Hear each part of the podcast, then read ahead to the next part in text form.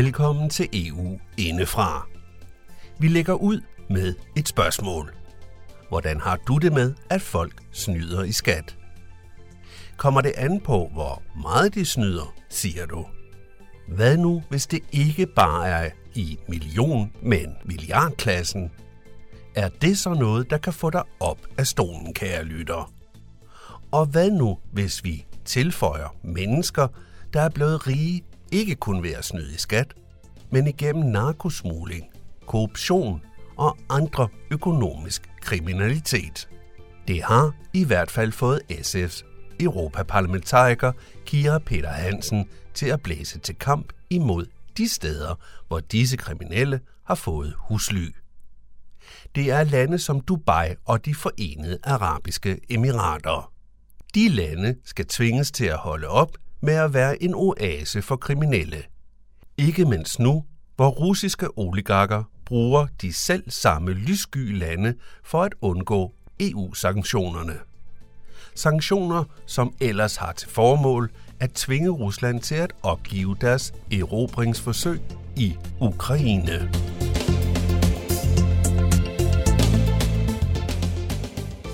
Det er dog ikke kun russiske oligarker, der i øvrigt skjuler sig for myndighedernes lys. Kun hver tiende dansker med ejendomme og formuer i Dubai har indberettet deres værdier til skat. Det betyder altså, at 90 procent af de danskere, der bor i de her lande, snyder i skat.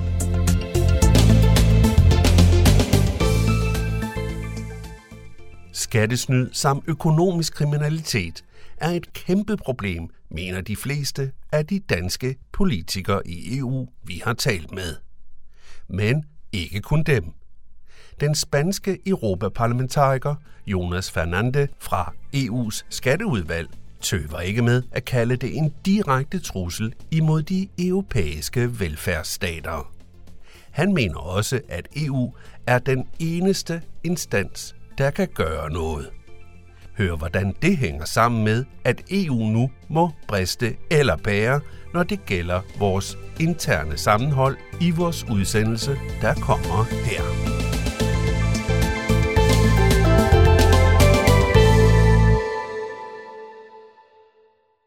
Mit navn er Kira Marie Peter Hansen, og jeg er medlem af Europaparlamentet for SF, hvor jeg blandt andet sidder og forhandler vores nye hvidvasklovgivning og prøver at gøre noget ved skattesnyd helt generelt.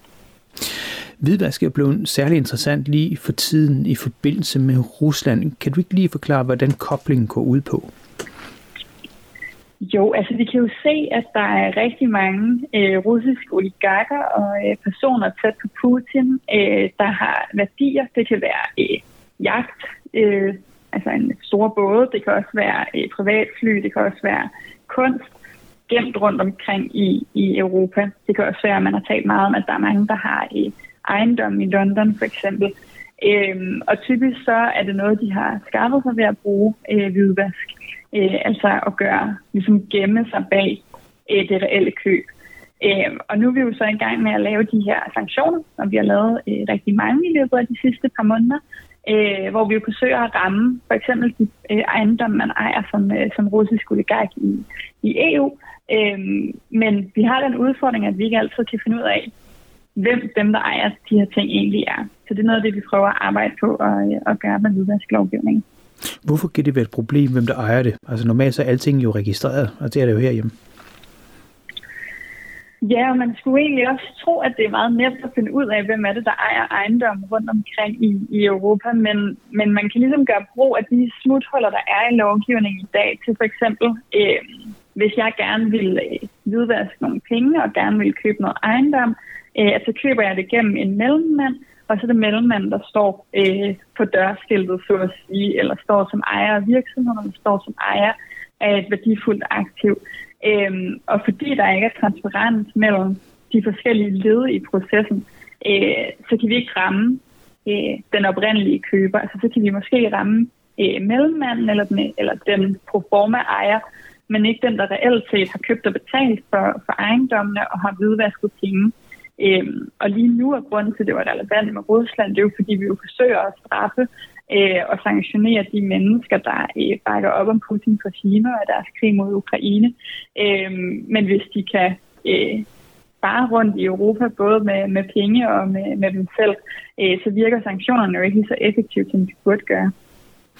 Og hvad gør I så ved det? Altså, hvordan vil I gerne have mere transparent for noget, som jo er ret teknisk i virkeligheden, fordi vi taler jo også om ret, virksom, altså ret indviklede virksomhedsstrukturer, hvor den ene virksomhed ejer den næste, og den er så registreret i Cayman Island, som så lige pludselig kommer tilbage til, ja, måske et andet øh, øh land i EU. Hvordan, hvordan vil man egentlig nogensinde kunne komme det til livs? Jamen, der er flere værktøjer, vi skal dreje på. Man kan sige, at EU har haft hvidvasklovgivning i mange år, og det vi er i gang med at forhandle nu, det er så den sjette hvidvaskpakke, så det er det sjette forsøg på at stramme reglerne endnu en gang. Øhm, en af de ting, vi gerne vil have, og som, øh, som vi faktisk også er tre grupper i parlamentet, der har spurgt om, øh, også i de grønne og Socialdemokraterne og den liberale gruppe, det er at få sådan et øh, European Asset Register, altså et europæisk register over, hvem er det, der ejer øh, ejendele og aktiver og ejendom i, øh, i EU. Øh, så vi kan få noget gennemsigtighed om, hvem er det egentlig, de reelle ejere er. Øh, men for at vi kan få adgang til de reelle ejere, øh, så skal vi jo også stramme grebet om de her mellemmænd, eller mellemmænd. Så der ligger vi også op til, at man ikke kan være en altså bare stå på papiret og være de her mellemmænd, men at man rent faktisk skal registrere sig øh, som den, der, der ligger øh, pengene.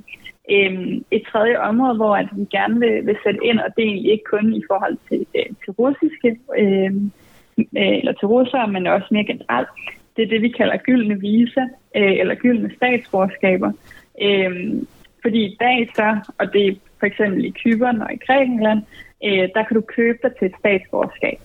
Øhm, I Danmark har vi jo mange regler for, hvad man skal gøre for at leve op til at, at få et statsborgerskab, men her der kan du altså få lov til at få et statsborgerskab, hvis du for eksempel lægger x millioner i ejendommen.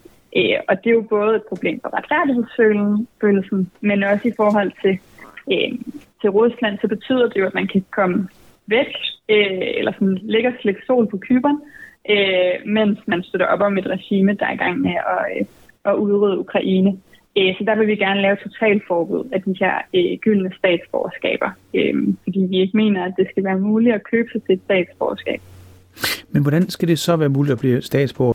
Altså, jeg tror, der for mig ligger noget helt principielt i, at et statsborgerskab, det er ikke noget, man skal kunne købe sig til. Altså, det er et, jeg er jo ikke særlig sådan nationalistisk anlagt, men det er jo et, et nationalt spørgsmål, og det er noget, der viser, hvor man også hører til.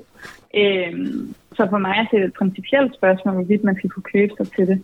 Øh, og det giver jo også en skævbrydning, altså at der så er nogen, der kan få et EU-statsborgerskab, eller et dansk statsborgerskab, eller et øh, statsborgerskab, og andre, der ikke kan, kun baseret på, øh, hvor mange penge de har, øh, og ikke deres tilknytning til landet, for eksempel. Øh, og grunden til, at vi jo også, det der gør det ekstra relevant at diskutere det her øh, forbud mod gyldne visager, det er, at man også er i gang med at lave et, et, et forbud mod visager til, øh, til russere. Øh, fordi man hen over sommeren har set, at der er en masse russiske turister, der nyder øh, solen i Europa langt væk fra krigen. Øh, men samtidig med, at de ofte, det er jo ikke dem alle selvfølgelig, øh, men nogle af dem bakker op om krigen. Øh, så det er jo også et sådan retfærdighedsspørgsmål, og vil, vil vi virkelig gerne have, at man bare skal kunne, ja, kunne nyde de europæiske strande, øh, samtidig med, at man bakker op om at udrydde de europæiske værdier. Men hvor stort problem er det her af grunden, altså med hvidvask og russiske ejere, eller det hele taget hvidvask? Altså er det bare fordi, at det er på enkelte brødende kar, som i virkeligheden måske ikke fylder så meget, eller er det reelt set et stort problem? Det er et stort problem. Altså hvidvask generelt har flere milliarder på vores skattekroner, eller på vores, øh, på vores skattekasse. Øhm, og russiske øh, personer fylder også rigtig, rigtig meget. Men øh, for et par år siden så var der de her afsløringer omkring øh, Pandora og Panama Papers, øh, hvor der var det enormt, øh, i enormt høj grad russiske ejerkredse, der var der. Øh, nu kan man sige, når det er noget uden for EU, så er det sværere for os at gøre noget. Vi har en, en, øh, en, en sort liste af skattely lande, øh, men den virker ikke særlig godt. Øh, og man har ikke stillet så høje krav, som, som jeg gerne så, man skulle gøre. Øhm, men, men russiske, eller russer er en ret stor del af hvidvaskudfordringen i, i Europa. jeg tænker på en dansk sag lige netop nu, hvor ham, som er anklaget for at have røvet den danske stat for mange milliarder, han kan ikke udleveres, fordi han er i de arabiske emirater. Øh, der kunne også være Dubai og andre lande. Øh, vil det ikke blive ved med at være huller i det her system? Det er et godt spørgsmål, der vil blive ved med at være huller. Altså, det er jo muligt at lukke dem, men jeg tror også, at der jo tit sker det, at dem, der gerne vil snyde systemet, tit også er foran, øh, og så finder nye huller. Og der er jo også virksomheder, der gør det til en, en kæmpe business at hjælpe folk med at skjule deres formuer i skattely øh, og hvidvaske deres formuer. Øh, så vi skal jo hele tiden som politikere og som demokratier være på forkant øh, med dem, der gerne vil snyde fællesskabet. Øh, så det er svært. Jeg tror godt, man kan lukke dem alle, men det kræver både, at der er en politisk vilje, og at vi også prioriterer faktisk godt løbende opdatere vores lovgivning. Nu nævner du selv den politiske vilje. Øh, du er jo parlamentariker for SF, og det ligger jo næsten i jeres DNA, at I er optaget af skat, øh, og i hvert fald mod skattesny. Men tror du, der er politisk vilje til at gøre noget? Altså her i EU-regi, I er jo en del fraktioner, som godt nok kan tale sammen, men ikke altid er lige enige. Ja, det er mit indtryk, at der også er politisk vilje til det i parlamentet øh, og, i, og i EU-kommissionen og hos medlemslandene. Øh, og det er jo især også kommet af øh, Putins krig mod Ukraine, fordi der er kommet ekstra meget fokus på, at russiske oligarker gemmer deres formuer rundt omkring i europæiske hovedsteder. Øh, så det har ligesom skabt et, et ekstra momentum for, at vi gør noget ved de her hvidvaskregler. Øh, og den, det, er, øh, det her med, at vi også har lavet et forslag om at lave et europæisk register for øh, ejendele, det er et kæmpe brud i, i sådan skattepolitik. Nu er det jo bare et ændringsforslag, som vi tre grupper, der har stillet, hvis vi stadig færdig forhandle. Øh, men jeg tror ikke, vi ville kunne have fået den liberale gruppe med på det for et år siden, for eksempel. Øh, så der er også noget, der har flyttet sig. Øh, og jeg tror også, at for eksempel øh, den polske regering, øh, som jo tit er nogle af dem, der er, er svære at samarbejde med, øh, er mere positive over på det her forslag, netop fordi det kan bruges til os at, at sørge for, at vores sanktioner mod Rusland virker. Siger du det med, at den russiske krig, eller rettere sagt sanktionerne på grund af den russiske krig og fokusen på Rusland, egentlig har medført en mere øget opmærksomhed for både hvidvask og skattely? Ja, for der er jo ingen, der ønsker, at vi laver sanktioner, uden at de virker. Altså, så er det jo bare symbolpolitik og tomt. Vi har jo et, et vedholdende ønske på tværs af partierne for at sørge for, at, at Putin ikke skal gå, skal gå udstraffet hen, hverken politisk eller økonomisk. Men hvis de økonomiske sanktioner, vi lægger, øh, ikke virker, så kan han jo fortsætte krigen i, i al uendelighed. Så det er jo også et forsøg på at, at sørge for, at den her krig bliver dyr for ham, så, øh, så han forhåbentlig øh, trækker sig ud af Ukraine, som han burde have gjort for lang tid siden.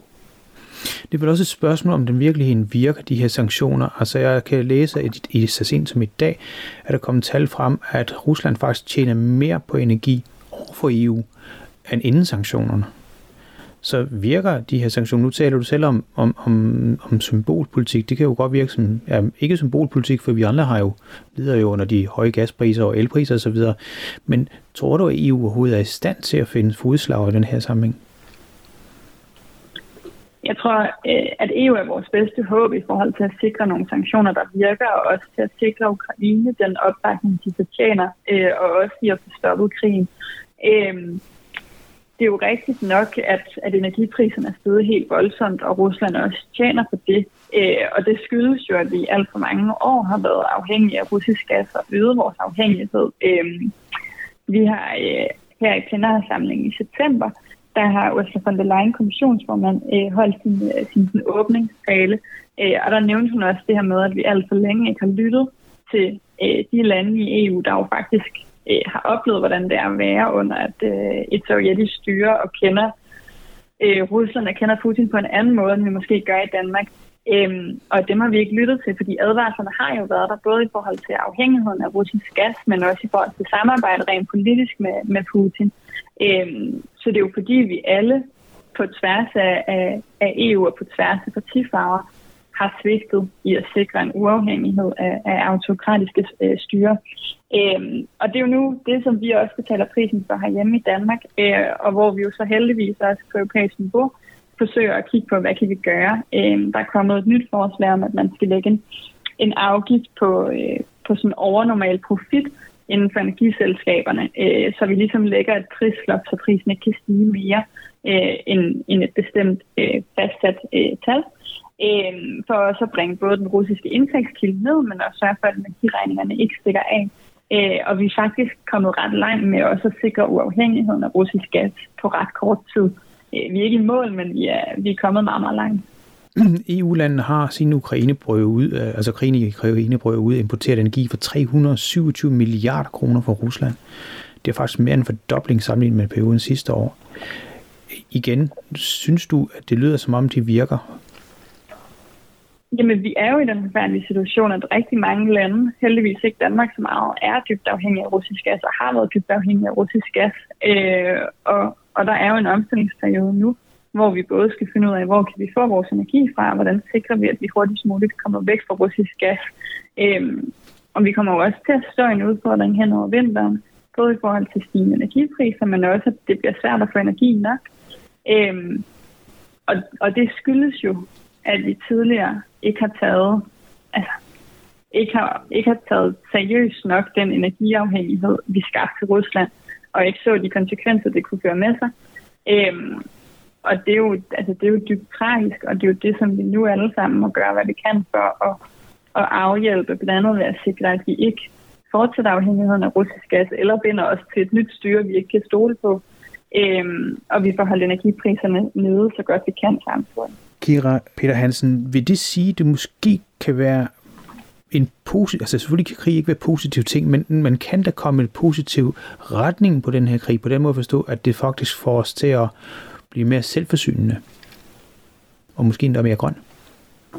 Ja, jeg tror, at en af de eftervirkninger, vi vil se af, af Putins krig mod Ukraine, det er, at vi får et øget fokus på, på det, vi på, på EU-sprog kalder strategisk autonomi.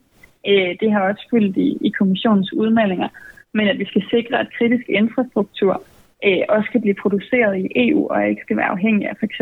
Rusland eller Kinas produktion. Øhm, så jeg tror, der kommer et øget fokus på den her strategiske autonomi. Øhm, hvorvidt det gør noget godt for klimaet, det synes jeg er svært at spå om. Lige nu så er fokuset jo på at få øh, energi, der ikke kommer fra Rusland. Men det primære fokus, der er her nede lige nu, det er at sikre, at vi får energien, ikke nødvendigvis, at energien skal være grøn.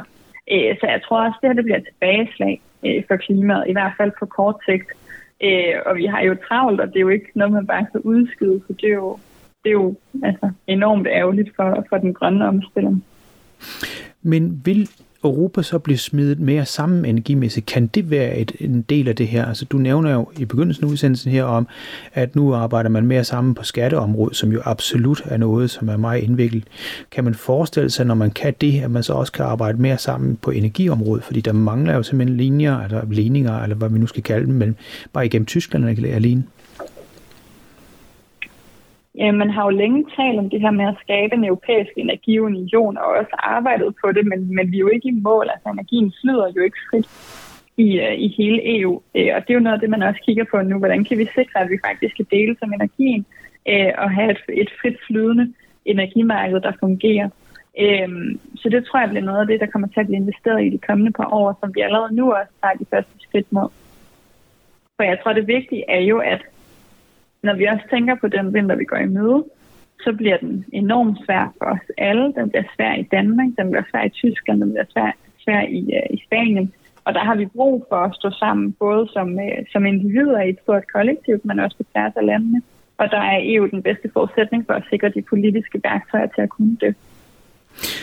De her den her solidaritet, som EU jo bygger på, og som i hvert fald nu er kommet frem i lyset i, i takt med, at øh, Europa faktisk stod sammen. Øh, det har jo, EU har jo tit været kritiseret i andre sammenhænge, blandt andet corona, at man ikke kunne finde ud af at håndtere kriser. I den her omgang kan man jo sige, der har EU i hvert fald været fremme hurtigt, og at ja, man kan så diskutere, hvor effektivt, men i hvert fald så effektivt, som det kan lade sig gøre med sanktioner osv. Men øh, den her sammenhæng, tror du ikke, den bliver truet netop nu her, hvor energikriserne begynder at gå op for folk, når de begynder at finde ud af, at deres levebrød er truet, at nogen bliver arbejdsløse osv. Altså jeg tænker også på inflationen. Jo, jeg tror helt bestemt, at sammenholdet bliver truet, når vi ser den øh, store energikrise og også inflationskrise, vi, øh, vi, vi er på vej ind i, og som vi allerede står i nu. Øh, og der håber jeg, at vi kan blive ved med at holde sammen på hinanden og holde sammen på solidariteten. Og det gælder både internt i EU, men også eksternt. Altså vi kan jo se nu, øh, blandt andet i Italien, der begynder man at diskutere, om, øh, om Ukraine ikke bare skulle overgive sig, og det er også øh, krigens skyld, at der er inflationsstigning, øh, hvor jeg tror, det er rigtig, rigtig vigtigt, at de holder fast både solidariteten med ukrainerne, og jeg sige, det er altså Putins skyld og Putins skyld alene, at vi står i den her situation med, med både spødevej og energikrise. Øhm, og så håber jeg, at, at både danskerne, men også øh, de andre europæere, øh, husker på, at det her det gør ondt på os alle sammen, øh, og at vi altså bliver nødt til at stå sammen om det i Europa Jeg tænker, om den her solidaritet, om den egentlig er så stærk, der lader det kun lige på overfladen. Tror du, at den kan holde, når man krasser lidt i overfladen? Jeg tænker for eksempel, hvis Tyskland stadigvæk importerer store mængder fra, fra Rusland osv., hvor, hvor sikker er vi på, at de her, øh, den her, det her sammenhold egentlig bliver ved med at vare, og, og EU bliver ved med at se ud, som det gør nu? Kunne det ikke risikere at krakelere og virkelig være starten på slutningen på EU? Det håber jeg ikke. Øhm, jeg synes generelt set, at solidariteten og sammenhængskraften i EU er ret stærk. Der er jo også enormt store konflikter øh, og ting, der splitter os ad. Men jeg føler, at det virker op for folk, at demokratier generelt set er troet i verden, øh, og at EU på mange måder er sådan en bastion for sådan, øh, frihed og menneskerettigheder og demokrati øh, og at vi bliver nødt til at stå sammen både internt i EU, men også som en udenrigspolitisk vigtig stemme, øh, hvis vi gerne vil bibeholde vores måde at, at leve i et demokrati på. Øh, der er jo enormt store højre øh, nationale kræfter i mange lande. Altså, så vi det, det svenske valg her i september, hvor Sverigedemokraterne blev den største, det største parti i den blå blok. Vi ser også i Italien, øh, der har valgt i, i september, hvor det står til at blive øh, et parti med, med fascistiske rødder, øh, der stormer ind i parlamentet. Øh, og jeg tror, at det, det, der kan være med til at splitte os ad, det er, hvis vi går tilbage til de her øh, fascistiske nationale tendenser. Øh, og jeg tror også, det vil være den, altså, det, det er jo oplagt, jeg synes, det vil være den forkerte løsning. Øh, fordi jeg tror, det er noget af det, der er med til at undergrave demokratiet, øh, som i forvejen er enormt presset udefra. Og når vi er ved Putin, så har han netop støttet nogle af de her ret yderliggående fraktioner, også i EU-sammenhæng. Le Pen er blandt andet, uh, Marine Le Pen blev blandt andet støttet af Rusland. Så vil det lykkes, tror du, at Rusland aktivt kunne spille sådan en, en splittelsesrolle i den her sammenhæng? De har jo tidligere gjort det, tror du stadigvæk, de gør det? Ja, jeg tror, at jeg tror, Putins både drøm er jo, at EU øh, falder fra hinanden, og NATO falder fra hinanden, og den internationale verdensorden falder fra hinanden. Øh, det er jo alt det, han går og drømmer om. Øh, han, er jo, han er jo antidemokrat. Øh, og vi har jo også set, at der har været russisk indblanding ved nogle valg rundt omkring i Europa, og som, øh, som du også nævner, at man har set russisk funding af højre nationale bevægelser. Det er jo både i forhold til, til immigration, det er også i forhold til kvinderettigheder og abortrettigheder øh, og LGBT-rettigheder. Altså, så, så han gør jo alt, hvad han kan for at splitte europæerne og for at splitte demokratierne ad. Øh, og der er dog brug for, at vi, at vi bliver ved med at insistere på at stå sammen, og vi også viser et klart modsvar, at, at han ikke har nogen ret til at komme og blande sig i demokratier, øh, der er selvstændige. Og det vil vi egentlig ved begyndelsen af udsendelsen her, altså de her øh, måden at vise det på, det er så blandt andet sanktionerne. Ja, det er sanktioner. Man diskuterer også nu her at lave for eksempel øh, træningsmissioner af ukrainske soldater. Det er meget på tegnefrettet lige nu. Øhm, og det er jo også øh, kommissionsformanden øh, Ursula von der Leyen foreslog her i sin State of the Union tale, at de skal lave en øh, Defending Democracy Act. Så det er jo også noget med, altså det er jo både cybersikkerhed, det er også at støtte demokratier rundt om i verden. Øh, det er at styrke vores partnerskaber med de EU-kandidatlande, der er lige uden for vores grænser. Øh, jeg tror, det bliver en af de, de store øh, kan man sige, konfliktpunkter i verden, de næste par år, det er, om man vil, om man vil demokratiet, eller man gerne vil, vil, altså, vil have autokratiske styre.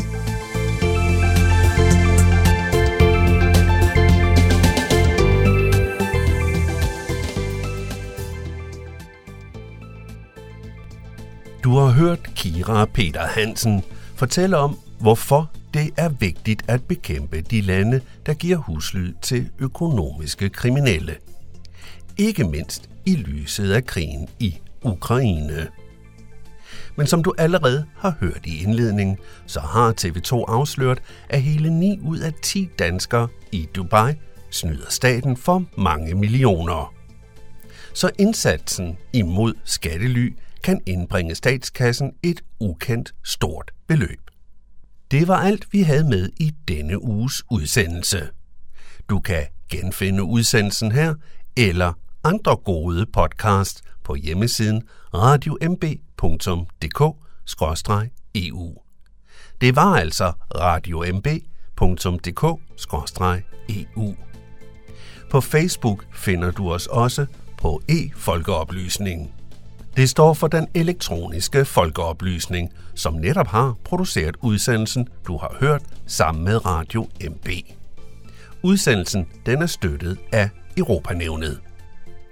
Journalist og redaktør, det er Jan Simmen. Og mit navn er Kim Bundgaard, som siger tak, fordi du lyttede med.